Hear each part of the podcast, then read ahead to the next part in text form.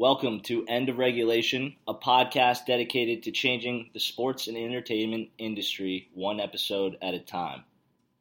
Here to provide you with a week by week breakdown of everything you missed, bringing you the analysis and coverage you both want and deserve, not what is going to generate the most buzz or clicks.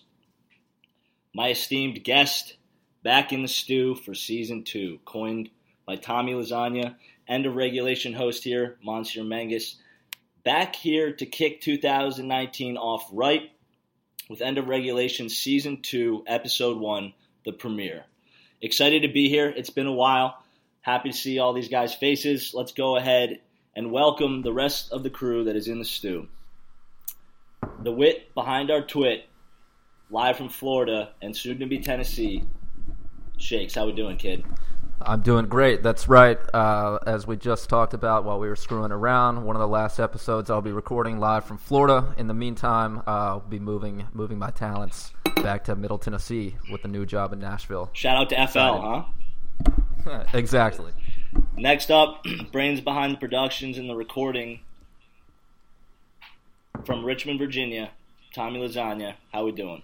It's good to be back. Uh, I had a nice restful Christmas break, but uh, I was itching to get back in the studio, and I'm glad I'm here. I'm scratching that itch, baby.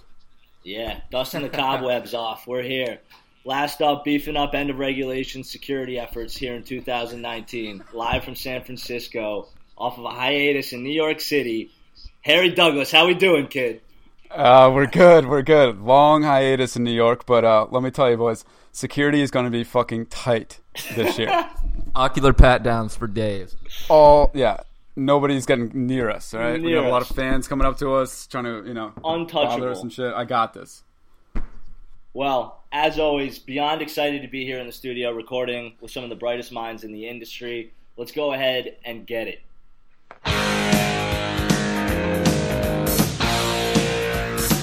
I think Joe Flacco is actually a very elite quarterback. I would say absolutely he is an elite quarterback. Tom Brady has my vote for the greatest to ever lace them up. Tom Brady, greatest of all time. You got my vote. Number one man, greatest quarterback of all time, hands down, Tom Brady. I'm supposed to be the franchise player. We're in here talking about practice. We talking about practice. Not a game, not a game, not a game. We're talking about practice. Ladies and gentlemen, as always, we're going to give you the rundown of what we're going to talk about tonight, entertain you, and hopefully educate you. Give you guys a little bit of banner, talk a little bit about the cost of guacamole, 2018 fails, and much more. NFL wildcard recap, as well as a little bit of our beating the bookie segment here in End of Regulation 2.0. College football national championship came and went. We're blown away, so we're going to talk a little bit about our thoughts and finally wrap it up with some buzzer beaters, talk a little bit about music history as told by Shakes. So let's go ahead and just kick it off right away. And I'm going to turn it over to somebody who has a little bit of background uh, and a history in his family of farming. Read an article about a booming industry right now of luxury brand chicken diapers. And I'm asking you, Shakes, about your thoughts of the lack of fecal matter that these farmers want on their property that they are buying diapers. I'm gonna be honest. I I'm at a fucking loss here. Uh, earlier when I when I saw this on the agenda, I was like, "What in the fuck is a is a chicken diaper?" You know, especially I I had no idea that you were just about to drop on me that these people are putting diapers on live chickens. Is that what you're talking about? Just hundred percent. They don't. They don't want to deal with. I guess the large amount of shit that comes with owning chickens on a chicken farm, so they just throw diapers on them. Well, here's what I think. Here's why that is the dumbest thing I've ever heard times two.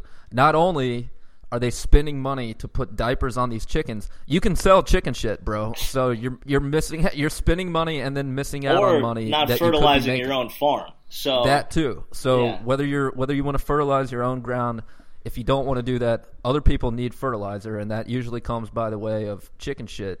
So they're just they're they're wasting out. They're they're Well, that's the dumbest thing I've ever heard. I'm gonna post a picture on our Instagram of a uh, Cornish game hen in one of these diapers, so that I can tune you Please do. guys in on a little bit of a visual. We'll move past it, obviously, though, and talk a little bit about a story that I ran across called Holy Guacamole. Uh, so for the first time in 26 years, mainlanders uh, are able to top their toast with Hawaiian avocados, uh, and apparently the demand is overwhelming. Avocados, you know, whatever. Not a Chicks huge, dig 'em. hu- huge fan. Not a huge fan, but chicks dig them and they look good in photos. The history behind this is the USDA banned Hawaiian avocados back in 1992. Shout out 92. Uh, because of fruit fly, uh, fruit fly infestations and a lack of pesticides that were being used. They were all about being natural, baby. Uh, and the USDA came down and cracked down on them hard. So for a long time, 88% of our avocados were coming from California, 11 from Florida. So we'll educate you there a little bit. You can finally get a little bit of Hawaiian avocado. I'm assuming now it'll be at a little bit of a cheaper price point, and the U.S. way. avocado market is at 392 million dollars annually. So They're gonna they're gonna feel be like 300 up. of that is coming from uh, the chicks in DC. honestly, I would not be surprised. You know, that's that is a pretty ridiculous number. If somebody has a stronghold on the on the Kato game, they're rolling in the dough. That that's the thing with Yes. these Hawaiian ones now. Everybody's gonna market them as these like brand new Hawaiian avocados, and the price is just gonna be marked up a ridiculous amount. But everybody's gonna want it because it's new.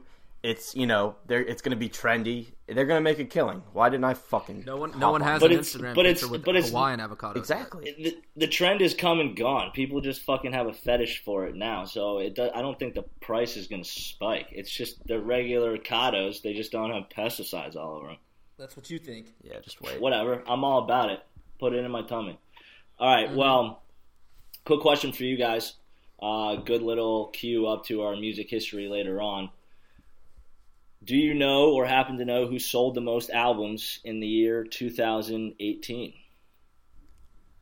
I'm gonna go with Travis that- Scott.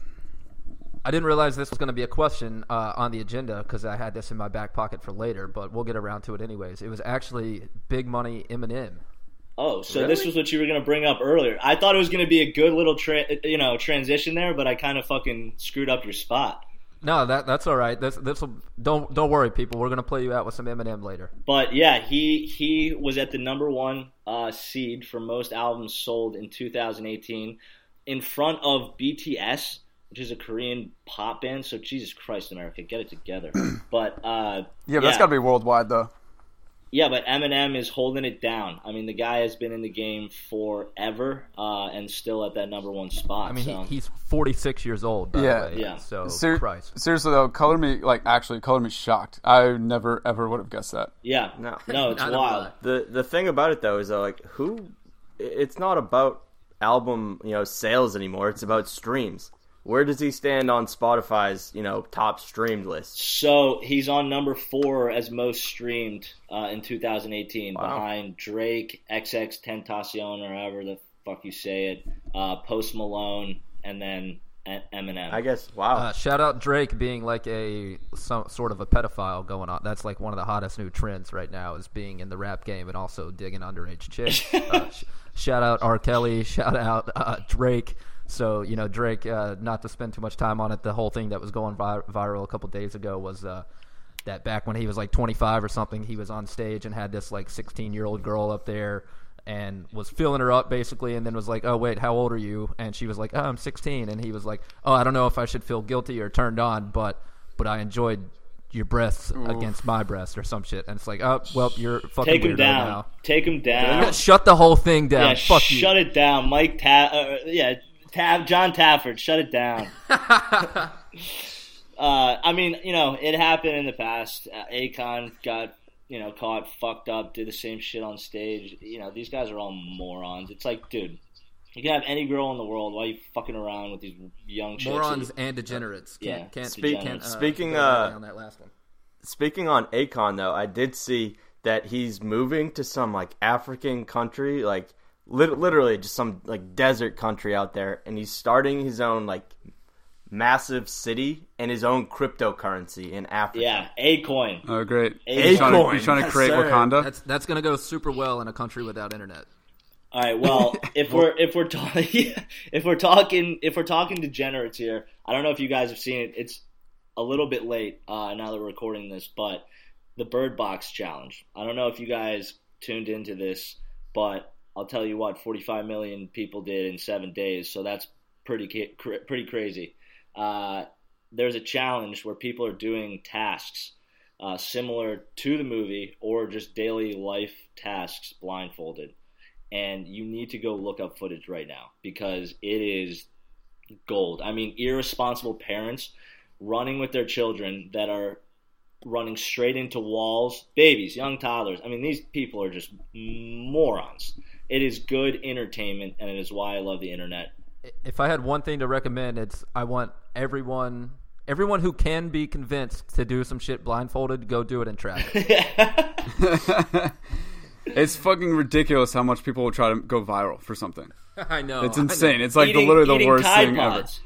Eating, yeah, whatever Yeah, the case uh, is. It put is a blindfold on absolutely and eat. Tide Pods and run in traffic. Yeah. Try that. Yeah. one. On on on that note of like what people will do to go viral, another Netflix you got to check out. Netflix special is the American Meme, uh, featuring you know three or four different uh, huge Instagram celebrities, uh, including Paris Hilton, and it kind of like details you know the growth of you know building a brand through social media. It's really cool. Um, I actually would check that out. Haven't seen Bird Box.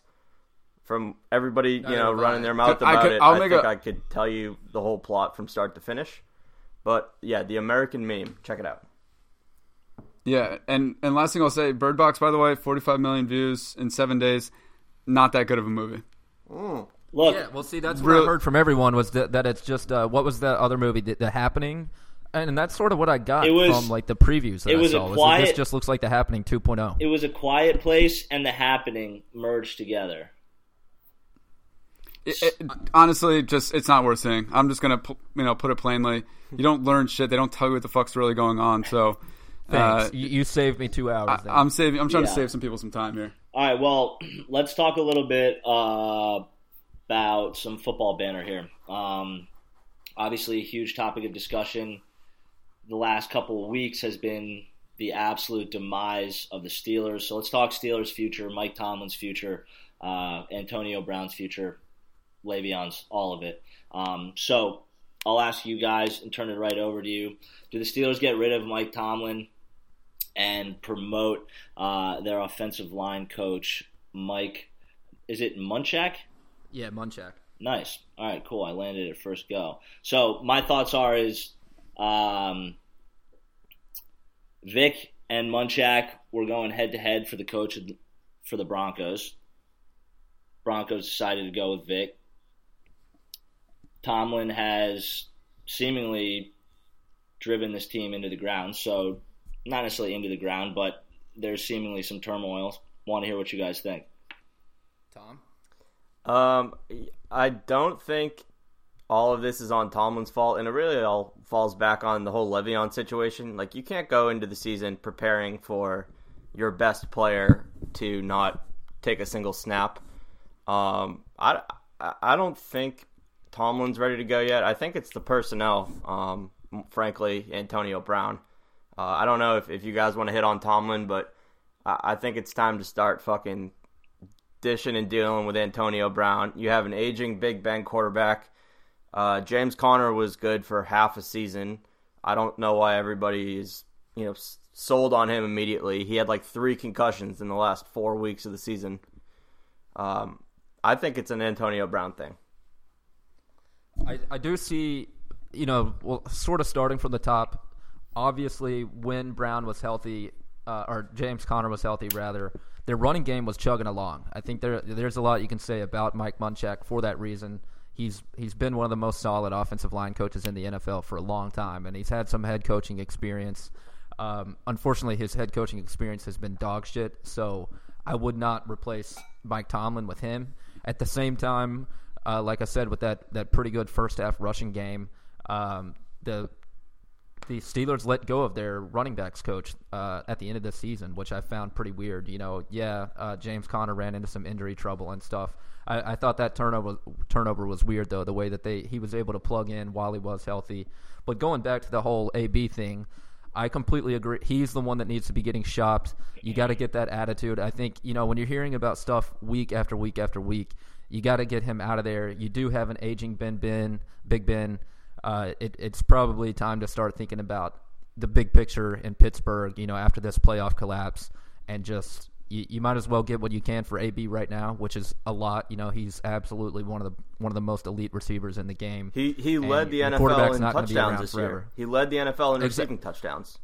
I mean, I feel like it's been that way for the last you know five And, years. and you he's know? bitching. So It's like, dude, what do you want? He, he's just Yeah, a drama more queen. touchdowns. Get some money out of him. Get some money out of him. Start thinking about replacing your quarterback. And you know, it's probably not going to be super fun to be a Steelers fan for the next three or four years. But that's that's what you got to do when you got to blow a team up. Yeah, and, and and this stinks of a you know blow the whole thing up. Honestly, um, when you've got you know AB probably going to be gone, you know in the offseason. Le'Veon is going to sign somewhere else. He's now free agent. And then I think Big Ben will probably retire this year, man. He was he came back this season because he knew the personnel that they had around him. Um, and, and so he thought that this was his best chance at a last run at a Super Bowl. Then the AB thing pretty much pushed him out because you know when he's not in the lineup, Juju really can't do it all by himself. Even though he played out of his mind, Juju is, is a pretty elite He, receiver. he's by- a wide by- receiver one. You know, like he is Yeah. number one wide out. All pro. I, I- I just think I just think if they're going to shop AB, you got to shop him for picks. Um, expect that Big Ben is either going to retire this offseason, you know, maybe get one more year out of him. But in fairness, the guy like can barely walk anymore. So wouldn't be surprised if, if he's done with his career. Tomlin's probably going to be on the way out. There are some coaching vacancies, although they're filling up pretty quickly. Um, but the guy's been pretty successful, so I, I got to imagine that he'd be able to find something pretty quickly. But yeah, man, I, I think this is uh this is you know just uh you know press the restart button and try to figure out you know how to how to build it back up, and and I- through that you got to do it through the draft.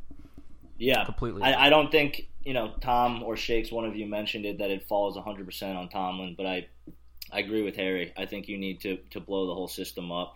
I think you know these guys are fucking banged up and they need to start over. And so uh, you know a lot of these guys are going to start off fresh next season. One of those individuals being Le'Veon. Where do you guys think he's going to land? That's that's a hell of a good question, honestly. Like, it, one, you know, his whole thing obviously is is the guaranteed money. Um, I think you see across the league that there are just so many good running backs. You know, you look at all these rookie backs, including you know young guys like uh, in in Dallas uh, with what's his face down there, um, Zeke. It just Zeke, yeah. I mean, it's like it's it's easy to plug. It's easy to plug and chug. I mean, it's unfortunate for Le'Veon Bell. He is the best running back in the league, but it's not hard to come across running backs. You know, to have a prov- productive team. Um, like that's that's just what is. Little guys like Austin Ekeler out in at, in uh, Los Angeles, you know, filling in for Melvin Gordon when he's hurt. Like guys just plug and chug all the time. Obviously, James Conner had a successful first half, so for him, you know, it's it's just going to go. It, it'll be kicking the can down the road. The Steelers aren't going to give him what he wants. I don't think any team is going to give him exactly what he wants. So so what is the answer for Le'Veon? I think only he has that answer. Yeah, if, if I was going to throw out one team that I think is a is a good suitor for him, would be the New York Jets. That's what I was just about to say. Hmm. Yeah, I, I think what, you know when you look around the league, Shakes, you're totally right. There's a lot of teams that are pretty set with their running back situation, and like you said, everything's contingent on your O line pretty much for the most part. You know, you look at Dallas, you look at the uh, Rams, you look at the Chargers, Look you at look the at the, the look at the Steelers, Broncos. They all have solid offensive lines, which is going to be conducive to a successful running back. You look at Philip Lindsay, like who the fuck is that guy? Guy played at, lights out, was a top five, six running back in the league because of what was in front of him. Um, and and I don't really know what the Jets O line situation is like, but when you look at a team that's willing to spend money on on a you know you got to imagine they've got money because they've really no fucking superstars. Um, Well, that's the and thing that matters is you, you have to be looking at a team that's not spending a ton of money already on a, on the quarterback spot, which you know the Jets fit that bill. Of course, they they got a rookie quarterback, won't be a rookie in the season ahead, but you know on his rookie contract, you could say the same about a, a few teams across the league. But that's sort of you know like it can't be someone like the Niners. It, it can't be probably the Bucs or anyone like you know. It's not going to be one of these teams with an established quarterback who's on a giant contract because there's just not room for Le'Veon. It's going to have to be one of these rookie contract people. And the, the Jets, the Jets have a lot of promise. Obviously, like Mike McCarthy just told everyone, "I'm not fucking interested in any job but that one." Well, on the topic of running backs, we might as well transition into our little segment here about NFL rookie standouts. Obviously, at the top of the list here, Mr. Saquon Barkley. Harry, you want to take this off? Uh, yeah, I mean, as far as rookie standouts go, Saquon's got to be at the top of the list. Um, we can even discuss in the segment really who we think, and I think it's a two man race between Saquon and Baker, but you know who's going to be rookie of the year uh, or offensive rookie of the year, I should say. And and I think it's got to go to Saquon. Obviously, Baker had the better success in terms of wins and losses. But I mean, this guy put up 1,300 yards, 11 rushing touchdowns, 91 receptions, which is out of control. Granted, like if you watch if you watch the Giants, you know, for at least for the first half of the season before they started to like really air it out a little bit more than they were, you know, when you're 0 and 8, you, you kind of don't have a fucking choice. Um, and and so he was, you know, he you know made the most of that opportunity of just catching balls out of the backfield. But the guy is is electric. I mean, you, he's impossible to take down on first contact. He laterals or he you know hurdles people. I don't know if you saw the Superman dive that he did uh, Yes. in, in the final week. You know, this guy he can really really do it all. Um, and, and he was without question. I've said it before on, in, in the last season. I'm incredibly happy that they decided to go with Saquon over one of the quarterbacks, um, because this guy is going to be a generational player in, in my mind. He he is electric, and I know in the beginning of the season people were doubting him, saying that he has a good eye for finding holes, uh, but not necessarily somebody who can create holes. Um, and I think this season he proved that he is, like Harrison said, a generational talent, and I'm fucking stoked to be a part of it. Fucking millennials, man, let's go! Come on. I think if any, if you're selling Saquon's ability to do anything, like if you're selling him short at all, that makes you an idiot. You know, it, it is what it holes are holes. You know, and he's he can hit he can hit the hole. He can run out of the you know out of the power I. He can obviously you know go off tackle, catch balls out of the backfield, whatever. Like he is he's one of the few guys who, without a doubt, you can say, well, this guy is the total package at running back. Um, but as you mentioned earlier, the in my opinion, it's a two man race for offensive rookie of the year between him and Baker Mayfield. Uh, what what Mayfield was able to do, especially in the post Hue Jackson era, was was pretty remarkable. Unfortunately, they couldn't get that last win over the Ravens and knock them out of the playoffs. Uh, we'll let Tom touch on that rookie quarterback afterwards. But you know, he led the pack for rookie quarterbacks. He had over 3,700 yards passing, 27 touchdowns, which was a rookie record. Uh, the former record holder might have heard his name, Peyton Manning. Uh, it's kind of a big deal, and he didn't even start the first three games of the season. So he's he's electric. We we are pro Baker Mayfield. If you guys aren't, I am. This is a Baker Mayfield stand podcast. Love, love, love Baker. Big fan. I also did see, which obviously he'll probably work out uh, after the rookie season, that he put up 14 interceptions. Um, so Yeah. I mean, in Peyton's rookie year, he had a fucking blue million. I think he had 25 touchdown passes, 24 touchdown passes, and like 25 interceptions. Nice. So 20, 27 to 14 is not bad. Yeah. Rattle off, you know, they won six games in an eight eight week span. We're, we're talking, to, you know, people are talking about the Cleveland Browns. You know that that the only time you're ever talking about the Browns is laughing at them, and now you know they're they look like they have the upper leg in the AFC North. You know, um, that's just that's just how it is right now. They're going to be a team to be reckoned with for the next decade. yeah, it'll be exciting. They're definitely rewriting the script for Cleveland. That's for a fact. Uh, well, Tom, we'll turn it over to you to talk about somebody who's sitting a little bit further down on the leaderboard. Yeah. Uh, Um, stand out in the second. I know we're season. we're talking about standouts, and everybody's looking at Lamar Jackson like he's you know the next big deal in Baltimore. Uh, I am not on that train. Honestly, I don't think. I, I think everything we saw this year, what you know, he was great. He was fun. He was exciting. But they're essentially just running like a glorified wildcat scheme with him. Um, he set all these rushing records for quarterbacks, um, and he didn't even start until week 11, which is crazy to think about. Uh, but he was exposed in the playoffs. Easiest bet of all time, by the way. But like the guy couldn't throw. The Chargers just dropped back and said, "We dare you to throw the ball," and they went down like 17 to three real quick. And you know Lamar Jackson was forced to throw the ball, and it turns out he can't. Um, I'm just I'm I'm not sold on the guy 100%. I think he's a great quarterback uh, for a young guy, obviously rookie. You know, big shoes to grow or fill with you know Flacco winning them a championship, etc. But I'm not really sold on him yet. Do you do you believe he's a better replacement for Flacco? Uh, yeah, I believe my fucking dog is a better replacement for Joe Flacco at this point. The, the one thing I'll say about uh, Lamar, which you know you just touched on, you know when when you when you key in on someone when you're one dimensional like that, which of course everyone on the broadcast was talking about it. When you're a one dimensional team and you and you get into the playoffs, you know against competition that is stiff, they're they're gonna they're gonna key in on you. You know they're gonna Belichick you. They're gonna fucking take away your primary option, which was the run, and they just stifled the Ravens. So he is, you know, he's to have to prove himself in year two as a passer. The one thing I'll say about their usage of him is, uh, it's not to fucking last very long. You know, the way the way that he was sort of sacrificing his body all the whole last half of the season. They they were in absolute win now mode. You could tell, you know, if they really cared about this guy's future, they would have been protecting the hell out of him. But you know, they they stuffed him in there, used him basically as a running back. And by the way, he's a lot bigger than I ever thought he was in college. I mean, I. I assume he's he's put on quite a bit of weight in that NFL training camp and all of that. Because I thought he was sort of a tall, like gangly sort of type when he was in college, but he can lower the boom, no doubt about it. But um, you know, if they're going to use him that way forever, he's he's not going to be in the league for 14 years or anything like that. You know, they they were they were using him very much like they have a three or four year window in which they want to figure this this thing out, and especially the way you know the way they were running that triple option, uh, just basically sweep offense. Um, that was that was we're trying to win this season mode. So we'll see what happens with Lamar, but he is going to have to prove that he can pass the ball down the field. Uh, Well. yeah, sure. Dickheads of the week. Who have we nominated? Um, I have one city full of dickheads, and that would be the city of Chicago.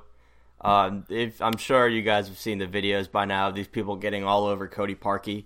Like, get the fuck off of this guy's back. Like, he hasn't been all that consistent. And of the 15 points that your team scored at home in the playoffs, nine of them came from his fucking leg. All right, this guy That's Th- this guy was doing his part the whole night, and your offense can't get anything going. Your you know your big stud quarterback Mitch Trubisky can't get anything going. This is this is not also, on. they Parkey. also got Tarik Cohen the football four fucking times in Yeah, that game. your- your I biggest know he's not the biggest guy in the world. He's but he is a big playmaker, and uh, you know was a big part of everything that they had going for them. You know throughout their successful season, uh, getting him, throwing him passes. Sweep runs, reverses, things like that, and you know, basically, he is your one game breaker on that team, not named Mitchell Trubisky, who's barely a game breaker at that uh, more of a manager, and you, you give him the ball four times. And like you said, um, out of those 15 points, nine of them came off of this guy's boot. So, Yeah.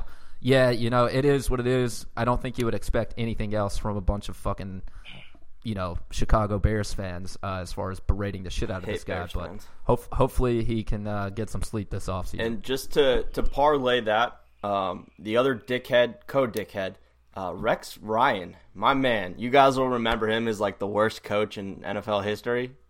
also a foot fetish. Huge foot guy, so weird. He was he was on don't uh, forget Rex. he he was he was on ESPN and blatantly like I blame him. It's on Parkey. You got to hit that. It's like, dude, that right there, you saying that, it just explains why your coaching career has been a disaster. He said You, you will not You're be a coach. not a. it- It's a fucking team sport, dude, and he's he said he doesn't want to coach verbatim. anymore. He said verbatim, he has one job, and that's to kick it through the goalpost, and he didn't do it.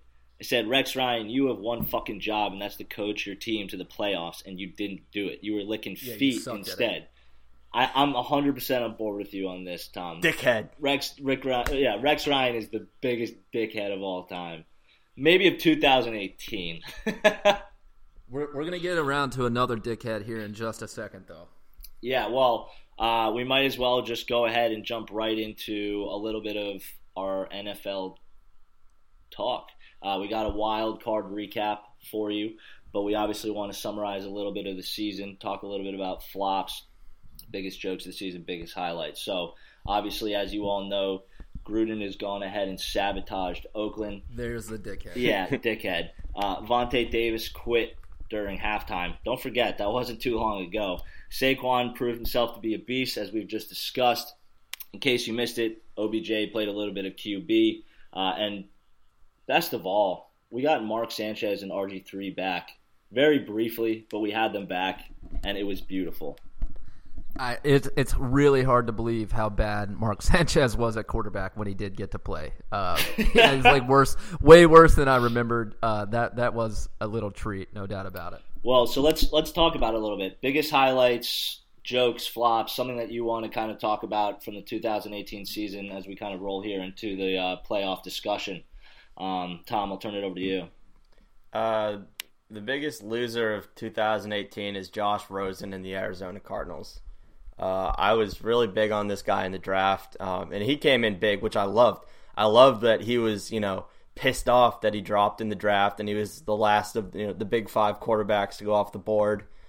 Um, and then you come out and you just play like a little bitch for 17 weeks. Like, what is that? It, it was horrible. They were horrible. I mean, I know they're not the greatest team. We'll see what this new head coach does, but um, yeah, I don't know. It was just a, a, a big letdown for me, and I expected better. So, you know, here's to a better 2019, kid.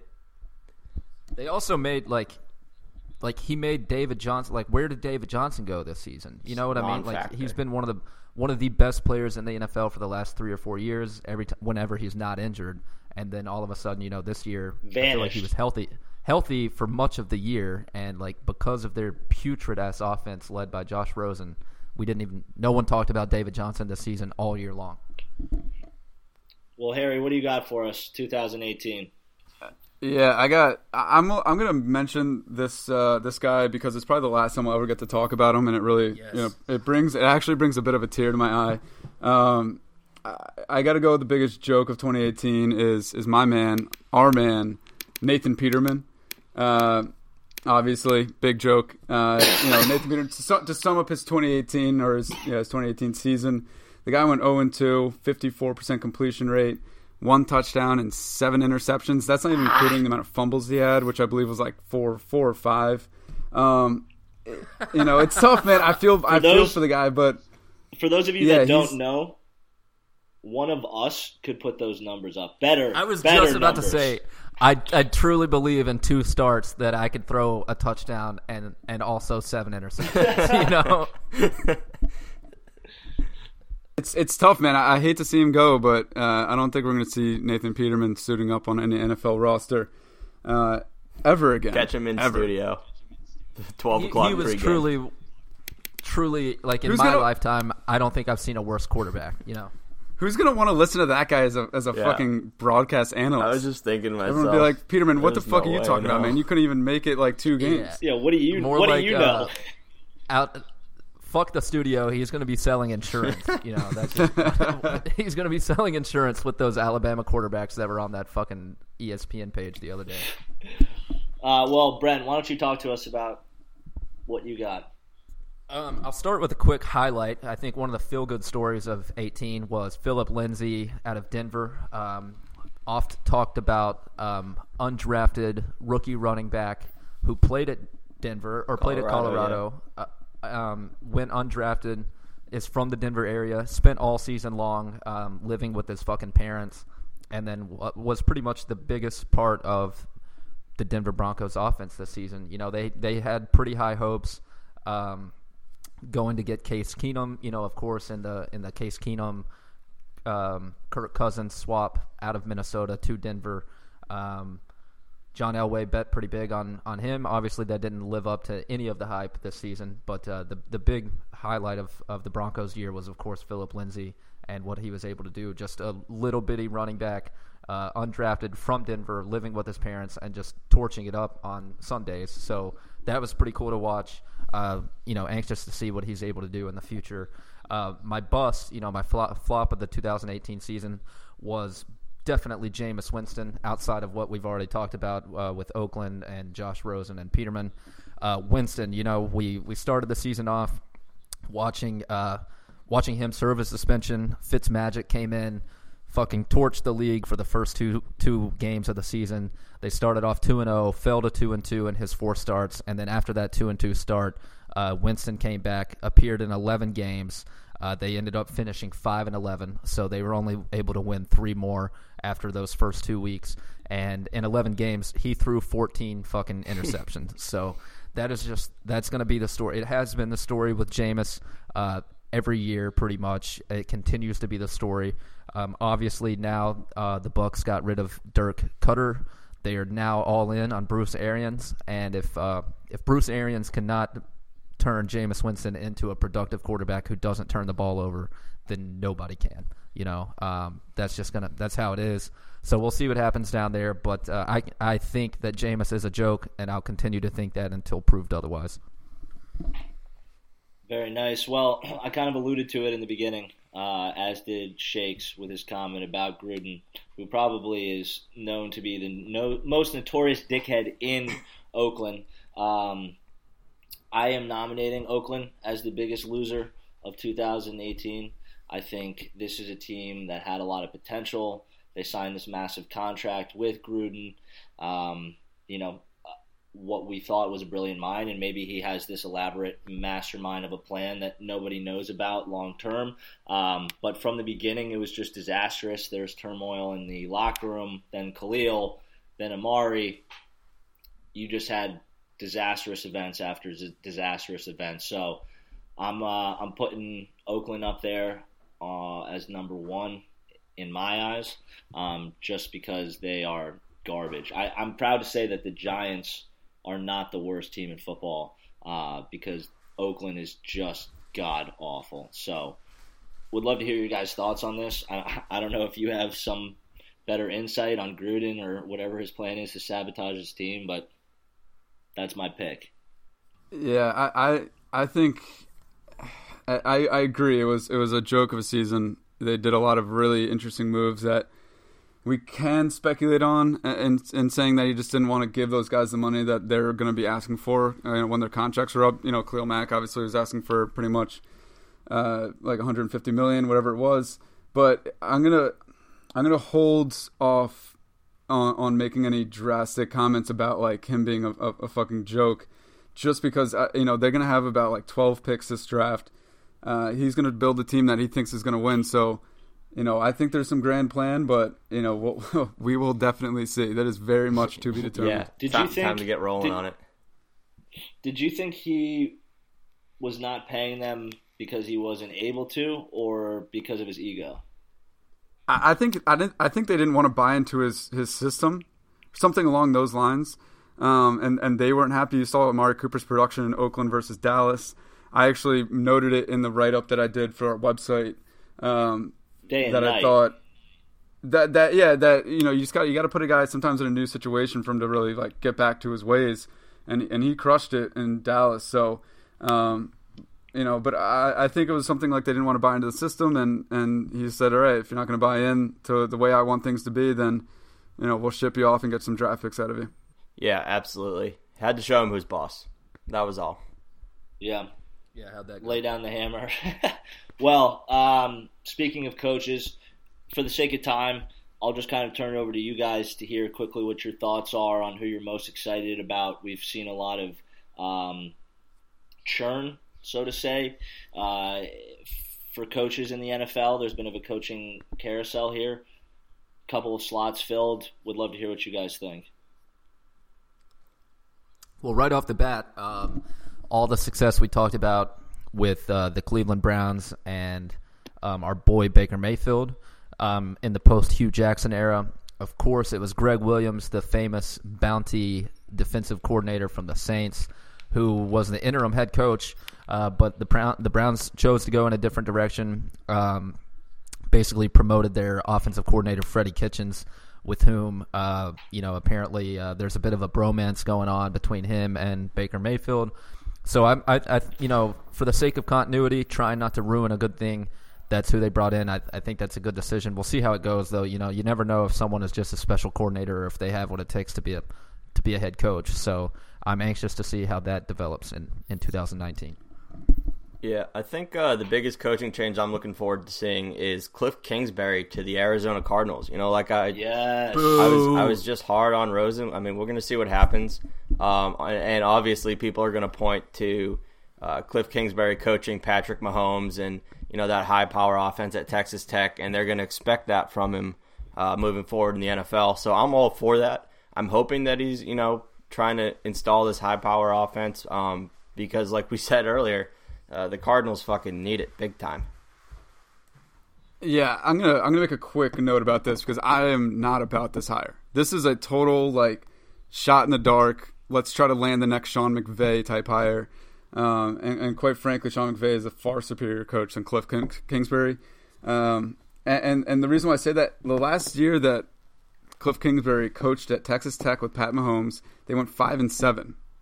So it's not like it's not like you know they had this high power offense. They do the air raid, which is an offensive style, of pretty much just chucking the ball up 70 yards and, and kind of hoping for the big plays. Um, and you know, even with that, he was he was not successful. So I think there's a lot of teams. You look at Green Bay hiring Matt LaFleur, another young coach. That dude had the 29th ranked offense. We can talk about him in a second. 29th ranked offense with the Titans. Uh, I think teams are trying to like land, you know, like I said, land that next Sean McVay, land that next, you know, young mind like offensive guru, and and I just don't think it's going to pan out for every team like it did for the Rams. I completely agree. I will say it'll be interesting. You know, it's always cool to see a college head coach or coach, I should say, come up to take a coaching position in the NFL.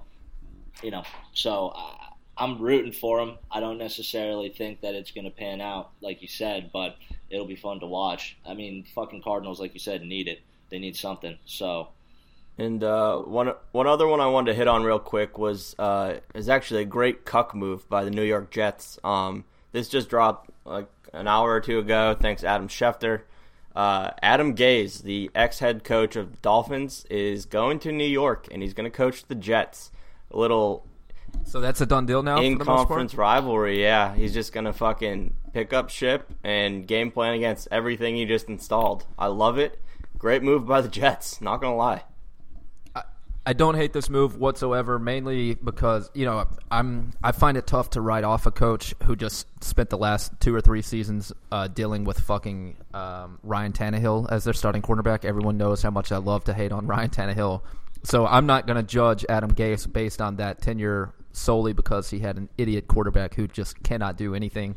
So yeah, I'm with Tom. I like this move, especially thinking about like you said, like he just he, he's going to know the basically everything the Dolphins have going on inside and out. So there's hopefully two wins, and he's got a good, young, promising, talented, talented quarterback to work with. So there you go. Uh, I kind of I kind of disagree. I, the only reason why I disagree, I'm not hating on Adam Gase. I thought he did pretty well with what he was given. Uh, well, two points. A, it doesn't really matter until Belichick and Brady are out of New England. You know, it, it's it, that nothing's going to change with that. Um, I don't for sure. Yeah, but I, I really thought that they should have gone for uh, McCarthy, Mike McCarthy. Um, he's a more tenured coach. You know, granted, like it was kind of an ugly divorce from Green Bay, but I think Adam Gase is a riskier of, of the two options. Um, and, and you know, like like the Jets try to always or tend to always do, they just make a lot of questionable moves, and I think this is you know right along par with with you know the other questionable moves questionable moves they made in the past. So uh, don't love the hire. I, I, don't really love many of the hires that have been made across the league thus far. Um, there's a lot of just you know risk being involved in a lot of them, except for like you know maybe Bruce Arians in Tampa. That's what I was. That's the big win. Bruce Arians, very established winner. Right, and and, and he's going to go to a team. They need to get a new fucking quarterback. I am going to stand by that until they actually do get a new quarterback.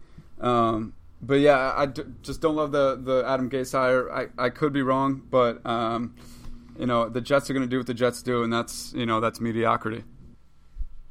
Bingo. Very nice. Well, let's move on here to um, our wild card discussion that has come and gone. Obviously, if you don't know uh, who the winners were, uh, you're living under a rock. I'll go ahead and summarize it for you: Colts, Chargers, Eagles, and Cowboys. We're going to talk to you a little bit about the divisional round, what we think are our locks for picks and predictions going forward. So who wants to kick it off and take over the divisional round? Uh, we'll we'll let, line up the. Uh, I'll, I'll, let you go, Harry. But just here's what we're looking at as far as uh, matchups right now. We got the Chiefs playing the Indianapolis Colts. Obviously, you know two of the hottest teams going right now for sure. The way the Colts and Andrew Luck have been playing, and then obviously everything the Chiefs did in the regular season. got the uh, Cowboys visiting the L.A. Rams, and then Chargers going to play what appears to be a Snow Bowl coming Yes, their way um, in New England, and that, that does not that does not look good. I'm sure Tom will have plenty to say about uh, the Chargers leaving Los Angeles to go play New England in the snow, and then lastly. Uh, Philadelphia and big dick, huge dick, Nick Foles uh, going to New Orleans to play the Saints. That's what we're looking at. Philadelphia. Harry, take it away. All right, all right, all right. Um, so I, being on the West Coast, was unaware of the snowstorm that's heading towards uh, the New England area. However, I'm going to stick by my pick because I'm not a you know pussy. Um, so for the uh, for the AFC, I got Chargers advancing over the Patriots to play the Chiefs. Uh, I think they're going to win a tight one over Indy. I'll break down my, my betting picks after we're done with this segment.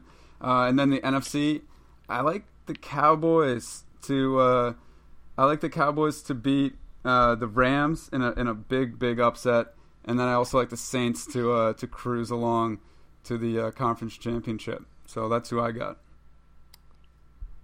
Word. Um, well, uh, obviously we have a major disagreement with the New England game. Um, let me just explain to you what's going to happen. Philip Rivers is going to get off the plane and he's going to make that. Ooh, his cold face. Yeah, He's gonna sh- the I just had my tenth child. He's gonna shit himself. Uh, no, I mean I, it, it's gonna be a good game, but it, uh, the Patriots at four points. Give me that all day, all night. I mean we are, you know, we we've been planning for this. This is nothing new to Tom Brady. Um, he's seven and zero career against Philip Rivers, about to make it eight and zero. Um, e- especially when you look at a game like this where it's going to be cold. There, you know, I I think the Patriots' running game has been highly underrated all season. Sony Michel is finally healthy, um, and he's a thousand yard rusher, and he only played eleven games. Nobody's talking about him. Um, Sony Michel is the real deal, um, and, and I, I just can't bet against Tom Brady. I don't know why anybody would bet against Tom Brady at home in the I, playoffs. I wouldn't, especially in the snow. No, yeah, and you know the the Chargers have been great. Um, I Baltimore was a tough test last week, but I I don't know. I think they just got lucky. Um, they had an early turnover that turned into big points, and you saw in the second half they were essentially you know shut down, and they almost blew the game. Lamar Jackson almost made a comeback. Uh, I think Brady's too good to let that happen. I'm, I'm taking the Patriots. And your NFC? Uh, so for this weekend, I like the Rams too. Sorry, Grimes. Uh, this is so Dallas though.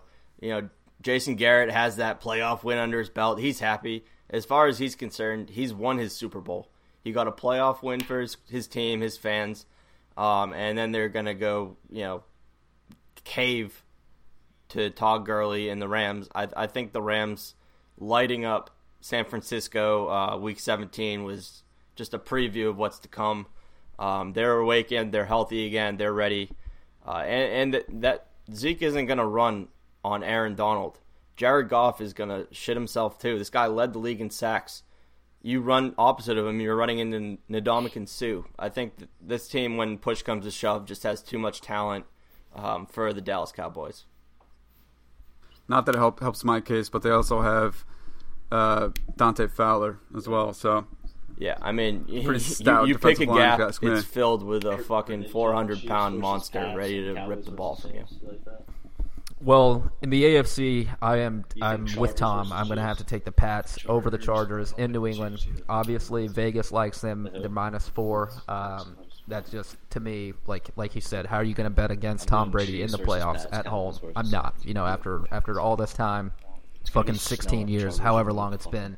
I'm just not about to do that. So I like the Pats. I also, I I have been riding riding. Um, the Colts a little bit, you know, with like I said, with Andrew Luck, in my opinion, comeback player of the year, out maybe J.J. Watt, but uh, Andrew Luck, what he's been doing here down the stretch is impressive.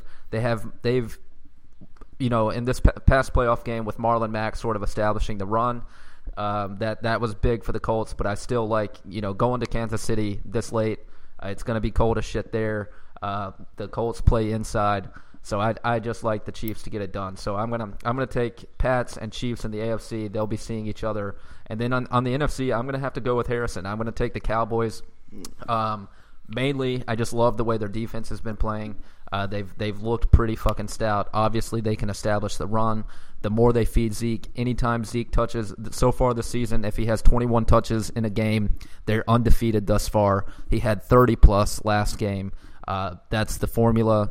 Put the ball in Zeke's hands. Let let Dak do his thing when he has to. Um, so I like the Cowboys, and then I also like the Saints. So I'm going Pats, Pats at Chiefs, uh, Cowboys at Saints for the uh, conference champs. Very nice. Well, I actually am going to pull a, a classic flip flop. Flip flop. Tom was very Tom was very convincing in his argument. Uh, I had Chiefs, Pats, but I think I'm going to go with Colts, Pats. Um, I like how Luck's been playing. I've been watching a lot of videos of this guy. People talk highly of him. I like the way he's playing. I never really tuned into him because the guy was made out of glass. Uh, Huge and, dork. You know, as you know, a huge dork. But you know, I, I fuck with the guy, and I think he can get it done.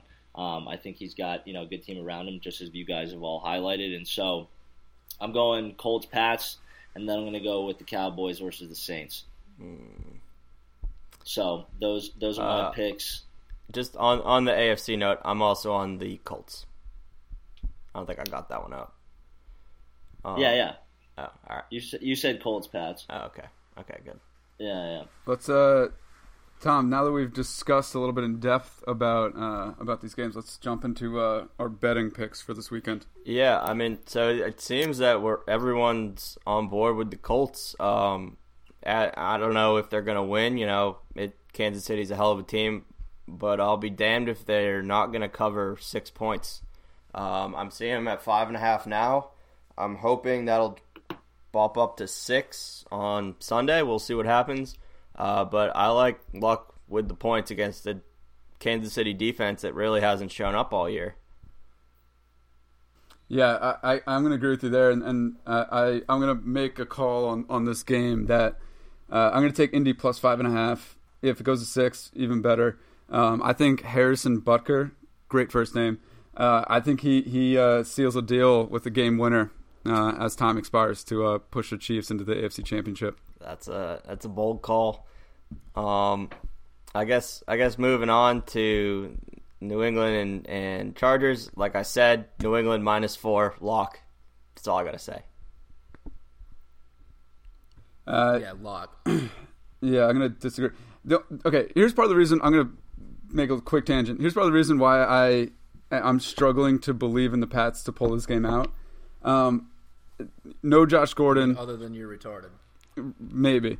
No Josh Gordon. Gronkowski is is you know his knees are crumbling. The guy can barely fucking run anymore. Uh, he literally looks like Brady when he runs. Um, and so they've got Chris Hogan, Julian Edelman, Cordell Patterson, who runs like a gazelle, and we all know gazelles can't run in snow. Um, and so I, I just I, I just True. don't know. I just don't see how this offense is going to be able to produce. You look at the other Hey, side of the hey, field. Bud, Bud, Tom Brady. What? Tom Brady. Yeah, okay. All right. Well, anyways, in, in any case, I'm taking Chargers Pats under 47 points. If it's in the snow, it's, if it's cold, I think it's going to be a defensive game. Granted, the Pats' defense is not all that solid. Um, I, I just think it'll, it'll stay under 47. I don't, you know, obviously the Chargers are going to be uncomfortable playing in super cold snow. So um, that's my pick there. All right. Um. Wow, we are all over the place here. I love, I love Philly plus eight. Are you shitting me right now with the way this team's rolling? You're gonna give them a two score spread? Give me that. Tom, did you Give me that. Did you see? Did you see Sean Payton's motivational move today? Yeah, that's fine.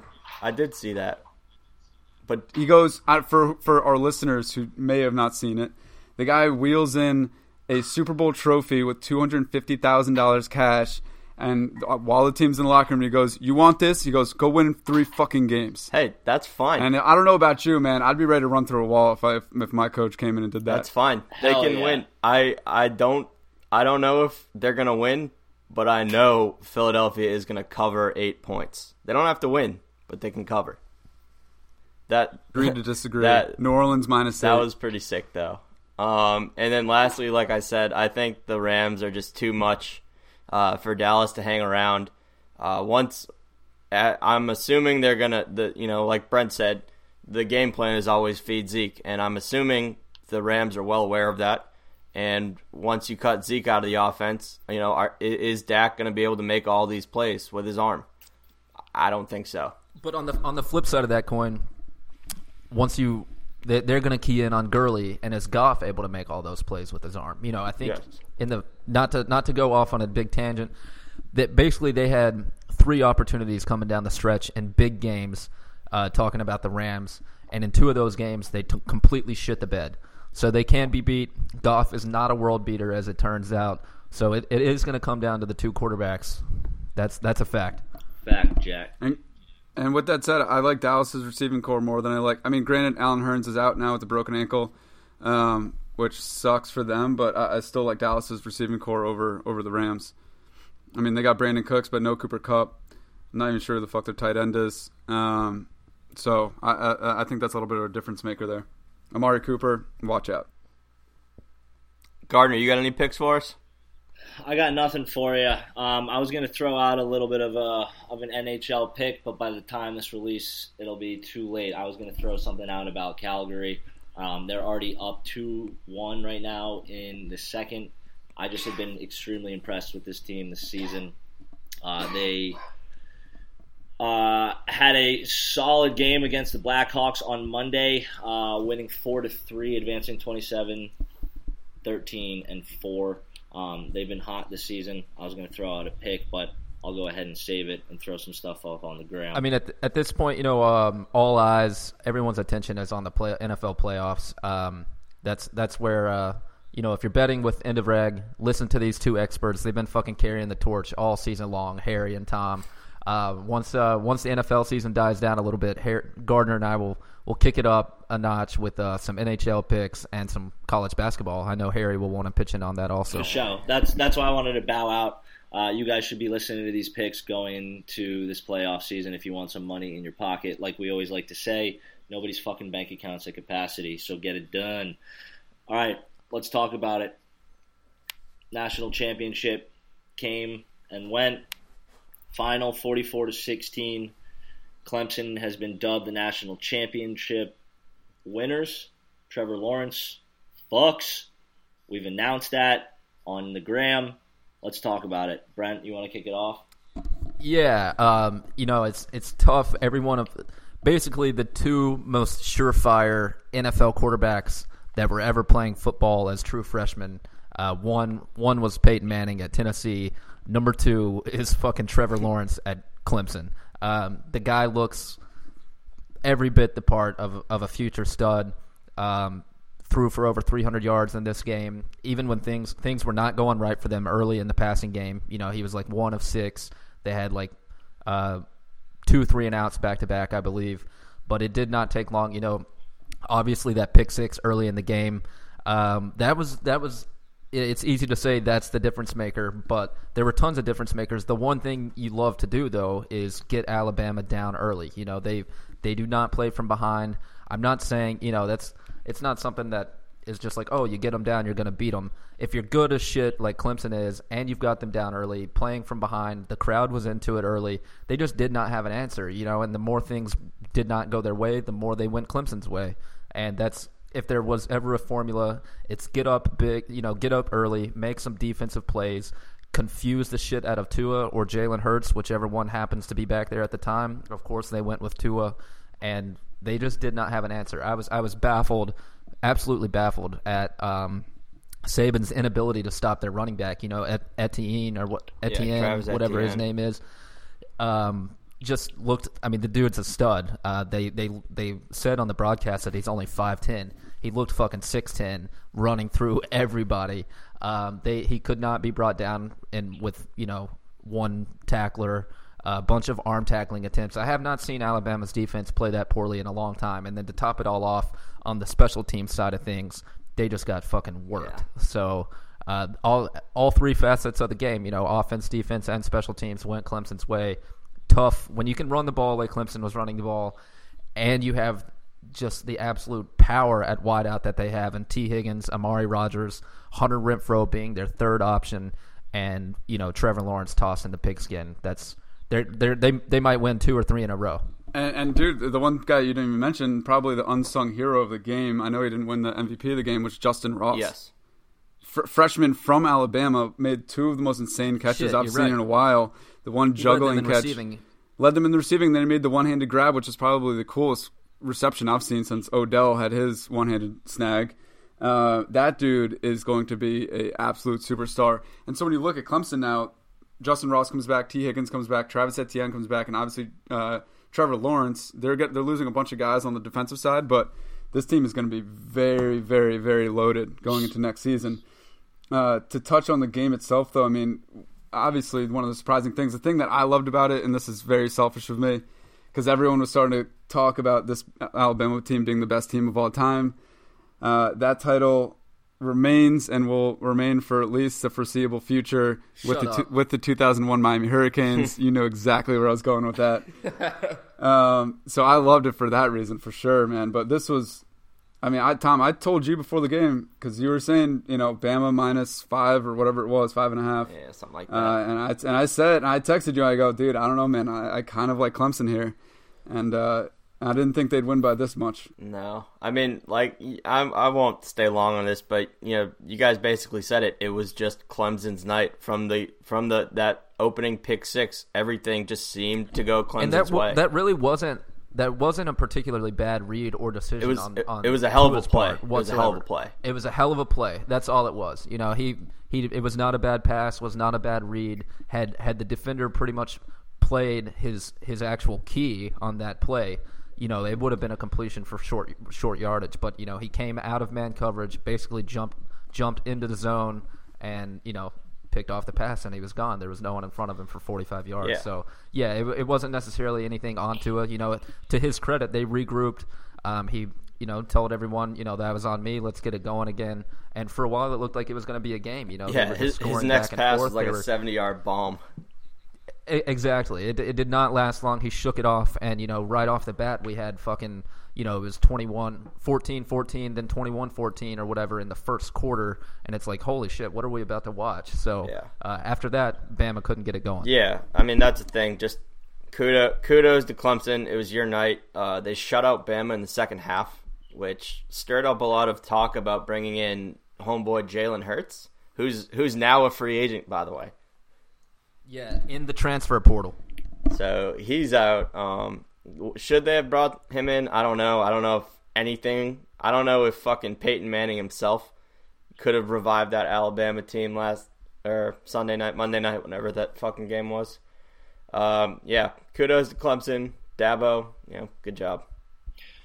Well, before we, we transition off of this quickly, just kind of thoughts on Trevor Lawrence, um, very quick, in- in terms of, you know, was this a similar Nick Foles situation where he came in at the right time, he had a good uh, fleet around him and just connected well, or do you think this is going to be continuous and the ACC is going to be kind of the conference to beat?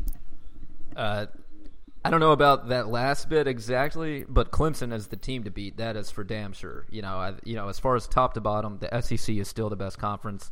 Um, but you know, Clemson, the, you, you saw what they just did to the SEC's best team um, on the national on national television, and they're not really losing anyone except for some of their interior interior defensive linemen, which of course is going to make it you know they they had some game breakers at that position, which is always nice to have in college football.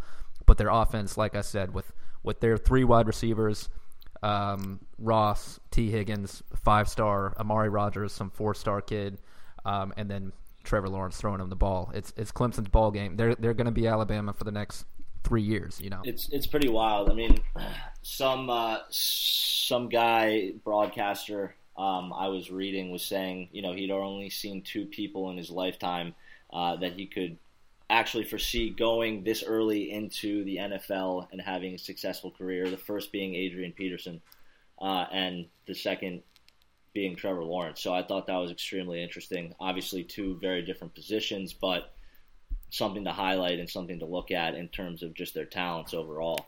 Um, so let's go ahead and, and wrap season two, episode one up here with some buzzer beaters. I'll turn it over to Harrison to talk a little bit hockey. Yeah, I, I just I got two quick ones. Uh, a, you know, while we were on our break, was uh, was the World Juniors of hockey, um, which is is underratedly one of like the you know one of my favorite hockey tournaments. Obviously, the NHL playoffs take take reign there, but World Juniors is always uh, a really fun tournament to watch.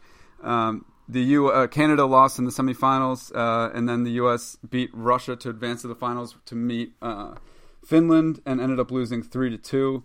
However, you know, just wanted to to pay some homage to that to that tournament. I know it sucked the U.S. lost that game uh, and tried to make a comeback in the third period, but was un- unable to. Um, but it's a really cool tournament. Features a lot of young talent. Uh, a lot of guys are going to be in the NHL in the in the coming years. Um, so just wanted to to pay some uh, give some attention to that. Uh, and then the last thing I just got on my phone, you know, we're talking the coaching carousel. Mike McCarthy is going to be sitting out next season, but will be quote locked and loaded for the following year. So Oh. just wanted to provide an update there. Yeah, he's going to sit on a beach for a year and just chill a little bit. I don't blame him, man. He's Smoke been in Green Bay yeah. for fucking last ten years. So Seriously. for him. Well, Tom, what do you got for us, kid? Um, well, in the spirit of the NFL playoffs, uh, everyone knows that New England stays winning. And in this case, it is our owner, Robert Kraft, uh, accepted the Genesis Award today. And this is uh, described by Time Magazine as the Jewish Nobel Prize. So I'm sure you're very familiar with this, Gardner.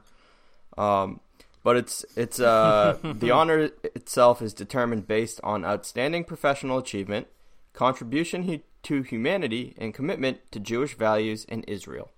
Shout out Robert Kraft. Winners stay winning. Shout out Israel. That's all I got. Heard that. All right, man. that is the Tom, Tom's that is- pro Israel. Uh, That's the first Israel shout out I think we've ever had. Yeah. Actually, I know doubt we've about it. ever had. Starting out hot. I'm um, I'm with you, all you powerful people. I'm I'm you. also all about the money. I like it. Let's keep it going. Well, listen, as always, thank you all for joining us. Uh, if you have not already, make sure to check us out on Twitter, Instagram, and Facebook. Facebook kind of sucks. Uh, additionally, please make sure to click and subscribe so you are staying up to date on our weekly released episodes. Season 2 is in full swing, so do not miss out big fucking deal announcement coming your way right now. Next week, we'll have a special guest joining us in the studio. Boston hip hop artist Nick Gray will be here to talk to us a little bit about his life on the road, his journey as a musician, and upcoming projects. Super excited for that, so make sure that you check in for episode two. Lastly, no one wants to be that individual who's left out of the loop, so do yourself a damn favor and start following End Regulation now for everything that is sports and entertainment. See you all next week. Here is Brent to play us out. Yeah, as we talked about earlier, uh, highest selling artist of 2018, uh, Chica Chica Slim Shady. Yeah. So my my name is. See you boys. Peace. My name is what? My name is My name is Slim Shady. My name is huh? My name is what? My name is Slim Shady. My name is what? Excuse me. My name is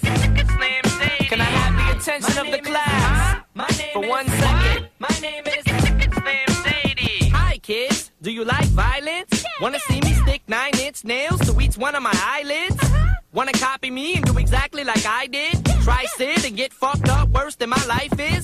My brain's dead weight. I'm trying to get my head straight, but I can't figure out which Spice Girl I wanna impregnate. And Dr. Dre said, Slim Shady, you a basic. Uh-uh. Then why's your face red? Man, you wasted. Well, since age 12, I felt like I'm someone else, cause I hung my original self from the top bunk with a belt. Got pissed off and ripped Pamela Lee's tits off and smacked her so hard I knocked her clothes backwards like crisscross. I smoke a fat pound of grass and fall on my ass faster than a fat bitch who sat down too fast. Come here, slut. Shady, wait a minute. That's my girl, dog. I don't give a fuck. God sent me to piss the world off. Hi, my name is what? My name is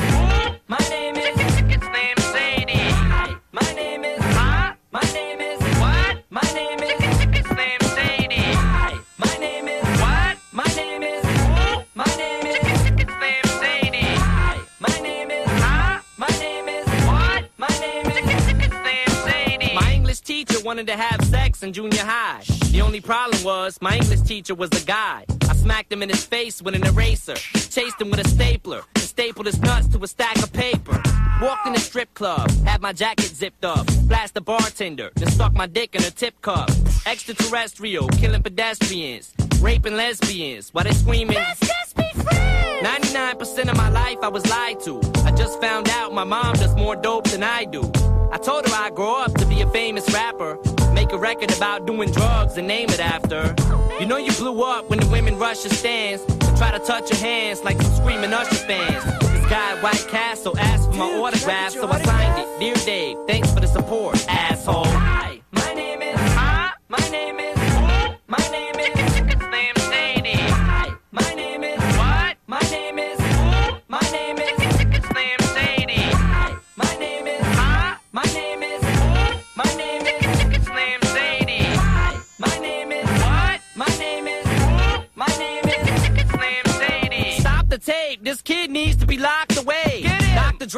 Don't just stand there, operate. I'm not ready to leave. It's too scary to die. I'll have to be carried inside the cemetery and buried alive. Am I coming or going? I can barely decide. I just drank a fifth of vodka. Dare me to drive? Go ahead. All my life I was very deprived. I ain't had a woman in years. My palms are too hairy to hide. Clothes ripped like the Incredible Hulk. I spit when I talk. I fuck anything that walks. When I was little, I used to get so hungry I would throw fits. How you gonna breastfeed me, mom? You ain't got no tits. I lay awake and strap myself in the bed with a bulletproof vest on and shoot myself in the head. Bang. I'm steaming mad. And by the way, when you see my dad, yeah, tell him that I slit his throat in this dream I had. Hi, my name is. What? My name is.